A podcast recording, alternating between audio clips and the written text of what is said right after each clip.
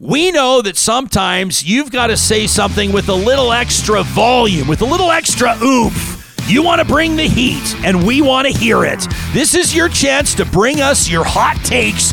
It's the Flamethrower, presented by the DQs of Northwest Edmonton and Sherwood Park. That's Palisades, Namao, Newcastle, Westmount, and Baseline Road. This one from Alexandra, who says, To the eco warrior who confronted me at the dog park because I left my vehicle running for 15 minutes in minus 35. Newsflash, I am not an environmental criminal. I do my part to help the planet, but apparently that didn't matter to this eco officer. I reduce, reuse, and recycle, and I carpool when I can. We had solar panels installed a couple of years ago. I take a reusable glass water bottle to work, and I do what I can to keep things out of the landfill. But for heaven's sake, when it's freezing, frigid cold, and I'm just trying to keep my dog warm and my car from dying for a few minutes, I do not need your lecture. I'm not the problem here. I'm part of the solution. So instead of judging me for a brief, idle moment, I like what you did there, Alexandra, says maybe focus on bigger issues or maybe just your own life and let me take care of my furry friend without the guilt trip.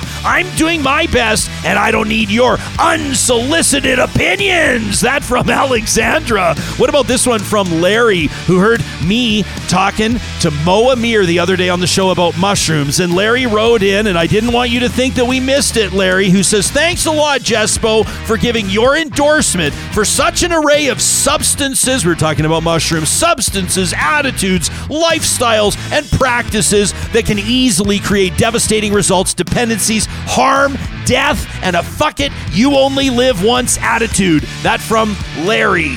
Larry, practice whatever you practice responsibly. Everything is not for everybody, and I appreciate your opinion. And how about this one from Garth? Garth has been a bit of a regular, and he knows it in Trash Talk and in Flamethrower as well. Garth's name has popped up over the first three years of this show, and he seems to light a fire under the rest of you because you've been responding. And Garth gets what's going on. He says, Jespo, I, I dislike transforming your esteemed talk show, thanks G Money, into a tit for tat, but you must permit me to address the criticism directed at me. Remember this? Garth was talking about net zero and renewables and talking about all the hate that he gets for working in oil and gas and says that he deserves more respect. He says messages of mine have been featured on Real Talk, and it appears that people view me as some sort of oil drunken hillbilly, which is not accurate at all. Garth says, I genuinely believe in and have proudly invested in a solar system for my home. I possess training and extensive experience in high output wind systems. Garth says, to, so to Cam and Steven,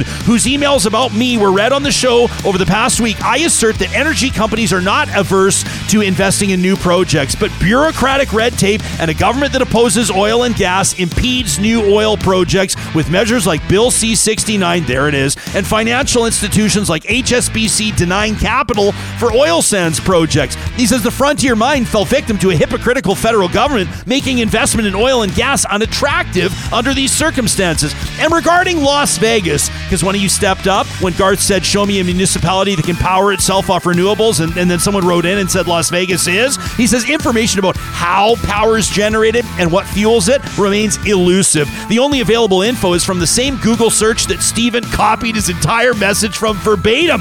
In conclusion, says Garth, given my qualifications, my experience, and my skills, I'm confident in thriving and earning well in an honest, renewable energy economy. I'm not afraid that my paychecks will dwindle with oil and gas, but I emphasize that our approach to renewables is metaphorically detrimental cutting off our nose to spite our face. He says, I'd like to propose another challenge. What about the Prime Minister and his Environment Minister converting their ridings to 100% renewables 24 7 until after the next election? That's from Garth, who fired up his flamethrower to talk at ryanjespersen.com. We'd love for you to do the same. It can be about dog park stuff, traffic circle stuff, politics, or the rest of life, and it's all proudly presented by the DQs of Northwest Edmonton and Sherwood Park. Stay safe out there, friends. Thanks for doing what you do to support Real Talk. Our next episode is coming up on January 15th. We'll see you then.